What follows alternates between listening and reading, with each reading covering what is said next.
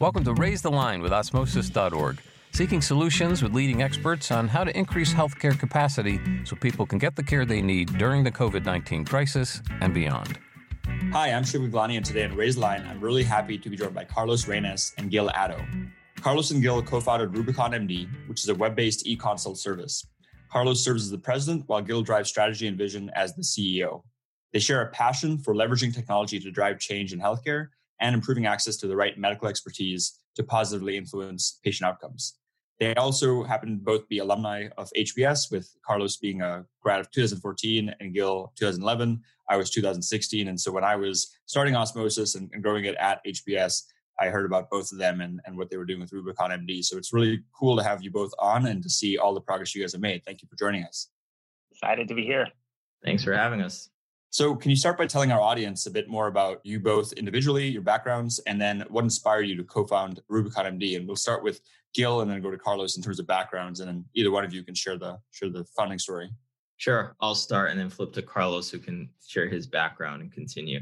So, I started the company with Carlos seven years ago. Background before that, I'm originally from Connecticut, have a father from Ghana, uh, mother from Barbados. So both parents immigrants you know growing up was very much kind of math science inclined and so uh, gravitated towards fields like that and ended up studying biomedical engineering in undergrad. Really wanted to leave the science side of things and understand a little bit more about kind of business and how those things intersected how did the things that i had been researching in a lab get commercialized. So i applied to business school out of college was told to wait a couple years before coming. And so uh, I had a deferred admission and went and worked for two years before actually going to business school. Spent a couple years working for Xerox doing investor relations. Really cool experience seeing how a large publicly traded company kind of manages, you know, Wall Street expectations. And then went to HBS with the hope of really getting deeper in healthcare and really thinking about how I built something that was founded on access to care. So I had personal experience that got me really passionate about access to healthcare. I had a grandmother growing up who developed a brain tumor, and she traveled to Boston for surgery from Barbados to Boston, and then spent five years going back and forth on all the management of the tumor. So I was passionate about things that enhanced access to care that allowed people who otherwise would not be there to get access to the right expertise in their community that's what really got me inspired to work with Carlos to build something. Left business school and went and worked for a couple years until I could actually afford to take the plunge. And I was a consultant in the life sciences space for a firm called Putnam Associates, working primarily with large pharma biotech clients. And I did that for a couple years before starting the business. I'm Carlos. My background, I'm originally from Spain, born and raised in Madrid. Similar to Gil, the idea to start the company is very personal to me. I had an accident when I was a kid. I had an accident in my left eye. I was playing with other kids. We were playing with slingshots and I got hit in the eye.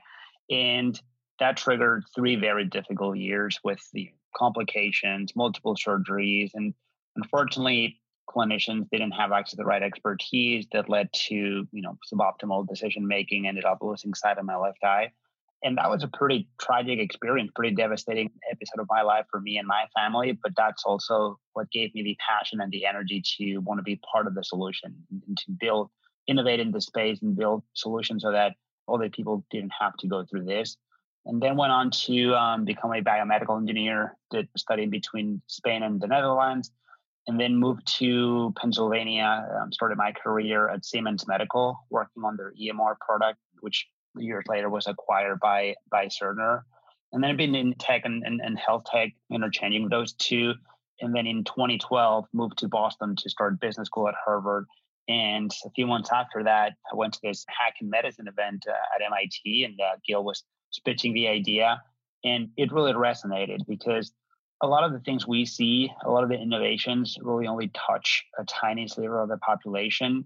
And this whole idea around innovating for primary care clinicians was one feasible. I could see myself executing on it, but two made a lot of sense because there's a lot of evidence that you know robust primary care always results into better population health metrics. and the concept behind supercharging primary care with this mission to democratize access to medical expertise sounded like a perfect combination.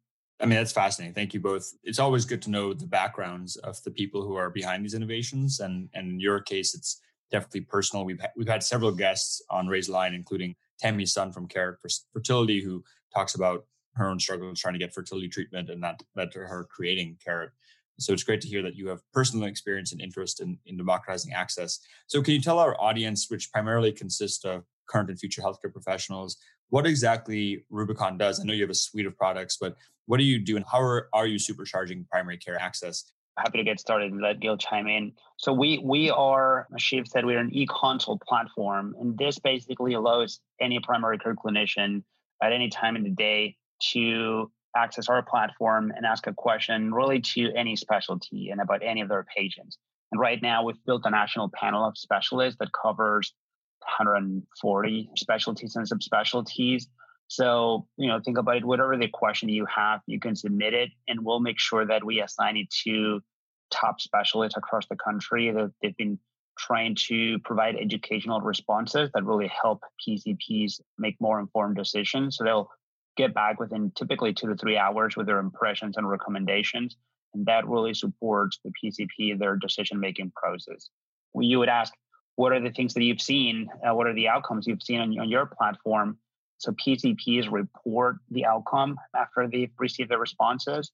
And what's been pretty incredible is that about 75 to 80% of the times, PCPs report a significant improvement in their care plans. And to us, that's the most important thing, really supporting PCPs drive better outcomes in primary care.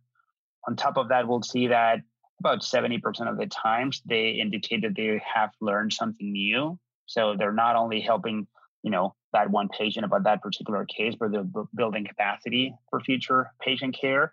And by the way, getting CME for that, which is a great perk for clinicians. And all of that results in roughly about half of the e-consults, resulting in avoiding what would otherwise have been an unnecessary referral, diagnostic, or procedure. So it also helps reduce the total cost of care. But again, the most important thing we do is we we support clinicians in their practice, and it, it helps them feel more satisfaction. So it does address a lot of the burnout. And when they share with their patients that they're doing this, patients are universally very impressed that their clinician is really going the extra mile on their behalf. That's fantastic. Primary care is evolving quite a bit. I mean, even Harvard has a like this innovation center for primary care. We've seen a lot of primary care clinics models pop up from Iora to Carbon. We had Eren Bali on the podcast recently from Carbon Health. Would love to hear, you know, what your vision is for the future of primary care. Is it still going to be medical doctors, DOs, or do you think scope of practice will will change and like include nurse practitioners and PAs? Are they on your platform already?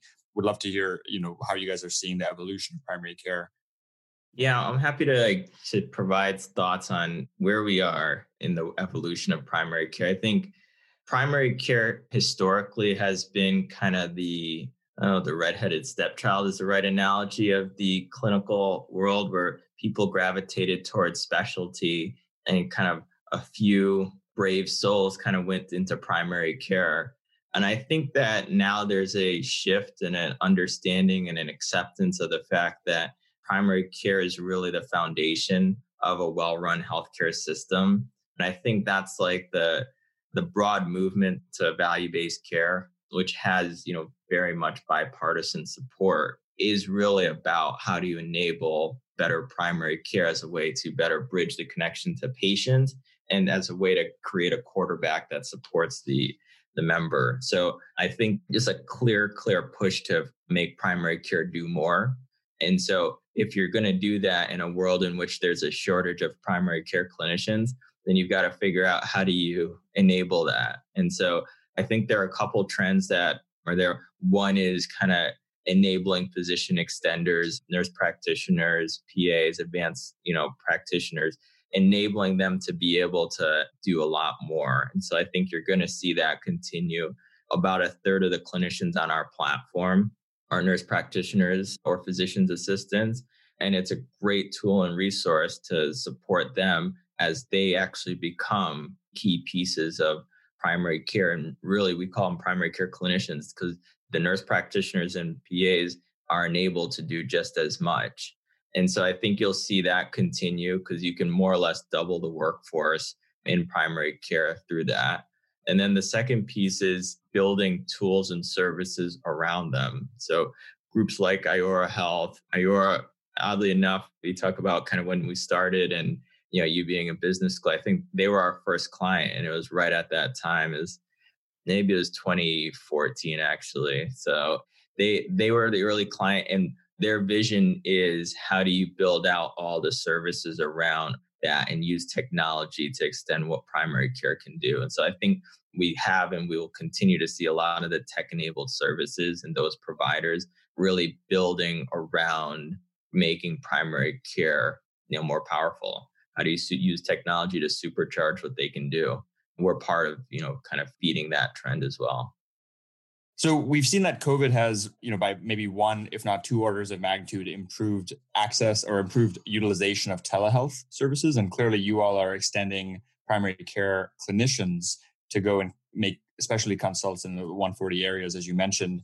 You know, how has COVID affected Rubicon MD? Can you comment on that? And then what are some of the lasting changes you think will happen to the healthcare system as a result of COVID? Happy to get started. I think we've definitely seen a very unique year with COVID, forcing a lot of the practices to go virtual pretty much overnight and the explosion in terms of digital health adoption, both for patients but also for clinicians. I think it was the the response has been different. I think one of the things that has been pretty clear to everyone is that value-based care models have been much more resilient to the transition. And, and I'm not talking about financial resiliency. It's also clinically any of our partners who had long relationships with their patients and had enough medical history they were able to flip to virtual pretty much overnight and continue to do a lot of the things they were doing without a lot of need to develop you know new platforms you could even do a large portion of it even if it was just through phone calls so i think that has taken any group who was doing value based care and has started to move them to this category of virtual first value based primary care, which I think holds a lot of promise. And then on the other side, you have the more traditional telemedicine companies where they had been for a while virtual first, but they were not doing quite, you know, full blown primary care. It was more episodic type of consults. And I think we're seeing a big transition. If you look at the number of companies who've, you know, raised capital or or merged or or you know even being created in the last few months and are, are now trying to become virtual primary care that's definitely um, a very interesting trend and we are working with providers on both ends the ones who were brick and mortar first and now are doing more things virtually and the ones who are born virtual first there is a non-trivial part in that transition which is having a platform is the first part but building the culture of primary care is not that easy, right? Following evidence based medicine, leveraging diverse care teams, being able to engage our patients, that's a non trivial transition. But I think that in a way, the genie's out of the bottle and the power of doing virtual first coupled with comprehensive primary care, it is incredibly powerful to not only provide a better patient experience, but actually to very effectively and efficiently manage more and more things like chronic conditions. So I think we, we expect to see a lot of growth and probably those are the two categories, the traditionally high performing groups that are now doing more things virtually and the traditional telemedicine companies that are now trying to become virtual primary care. So definitely a very interesting time to be in this space. And we're proud to be able to support clinicians in, on both sides of the spectrum. So, Gail, you recently wrote a blog post on whether telehealth could be saved from systemic racism. Would love to hear some initiatives that you're driving to address and ensure equal access of your platform for communities of color and low income households. Yeah, thank you for that. Just to summarize it really briefly for folks, and the thrust was that um, all the things that we saw, you know, early pandemic and all the outcomes through COVID and mortality rates and all of those things and then all these things we saw around racial injustice and systemic racism and things that you know started to bubble up and become really front and center through George Floyd they're all the same problem. And that was kind of the, you know, the thing that we've all started to understand is that, you know, systemic racism and the things that affect communities in color of color have led to the disproportionate impact of COVID. And so that was kind of core. And I think people knew and understand that. But the second piece of it wasn't really being spoken about, which is what Carlos started to highlight, which is that basically the world just moved to virtual overnight. And I think people understand in education what that means is that if you don't have access to a lot of necessary services to be able to conduct school virtually, then you're not going to be able to learn and you're going to be left behind. But telehealth is the same thing. So we've coined this idea, the social determinants of telehealth, which are all the things that you need to have in place to be able to do it. You need the same things. You you can't have three generations living in an apartment and expect to have a very good virtual behavioral health visit. You can't have one without internet, without a device. So all of those things on the patient side and then on a clinical side at the same time that we were seeing the move to virtual and all of these services ramping up to 70, 80%, 90% virtual. We saw clinics that support the safety net and Medicaid populations essentially cutting funding to virtual services. And so you need a trusted physician who's enabled in order to do this. And so a lot of that actually contributed, people just weren't talking about how this was impacting. We saw it firsthand. You know, we were supporting clinics in Northern California, stood up about 400 primary care clinicians to be able to do e-consults because there are no there were no physical referral pathways through covid and then they needed to figure out how can they support and continue to do this and the health plan which in california budgets were being cut at the same time medicaid was expanding the health plan you know was saying we're cutting costs and we're actually clawing back budget so i understand all the structural challenges but we really needed to start the conversation about how do you enable the safety net so that they can continue to receive the right access to care. And so we've launched the Telehealth Equity Project. And we've got a national campaign in partnership with Health Tech for Medicaid and the Diversity Innovation Hub at Mount Sinai to really lead this work. And there are people doing great work in pockets. And we really wanted to take those pockets of work and concentrate them and amplify them and really try to create meaningful change. So we set a bold goal to impact a million lives across the country and communities of color. And then we're just getting started now and seeing really, really incredible work and results. We've done some uh, great work in Harlem and we're launching in other communities right now across the country. Well, that's incredible. Thank you for the leadership on that. And I, I really love that term. I hadn't heard that, everyone knows social determinants of health, but social determinants of telehealth is very interesting. So I know we're coming up on time. So the last question I have for each of you is what advice would you give to someone considering a career in healthcare today or, or our audience, which primarily comprises people who are already well on their ways to becoming primary care clinicians and, and other types of clinicians? I'll go first. You know, it's a really really tough time to be entering medicine but it's also maybe the most rewarding time because there's such an appreciation there's such a need there's so you're doing the work like you know they showed all of these memes and stories and everything or early in the pandemic like this is you know our generation's war and those frontline workers and the physicians are you know the people that are leading the fight and so i think it's a really rewarding time i think my advice would be to think more broadly than just the immediate clinical training and really try to understand the context. We've been talking, as I said, about the social determinants of telehealth.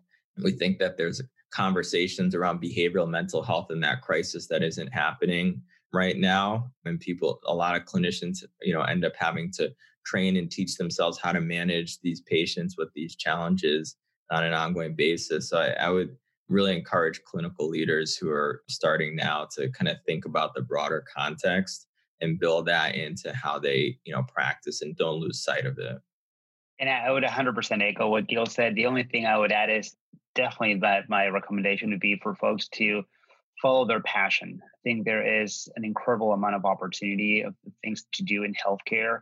It will be hard really irrespective of what you're doing. There will be great times and, and very difficult times. For anyone who's looking to you know go the entrepreneurship route it will be very hard but at the same time it's incredibly rewarding. And i think that at least in, in, in my experience keeping in mind that we were always doing this for a mission that we were excited about and that we were learning and developing has always been a great motivator so i would say if you follow your passion there will be enough opportunities and you'll eventually get to the to the right one so even if it's not the most intuitive, even if it's not what you know people are expecting of you right now. I think that people who follow their passion will end up being very successful in a wide variety of metrics. Thank you both for that advice. And more importantly, thank you for the work that you're doing to raise line and improve healthcare capacity through Rubicon. So thanks again for just taking the time to be with us today. Thanks for having us. Take care. Thanks, guys. Take care. And with that, I'm Shiv Gaglani. Thank you to our audience for checking out today's show. And remember to do your part to flatten the curve and raise line since we're all in this together.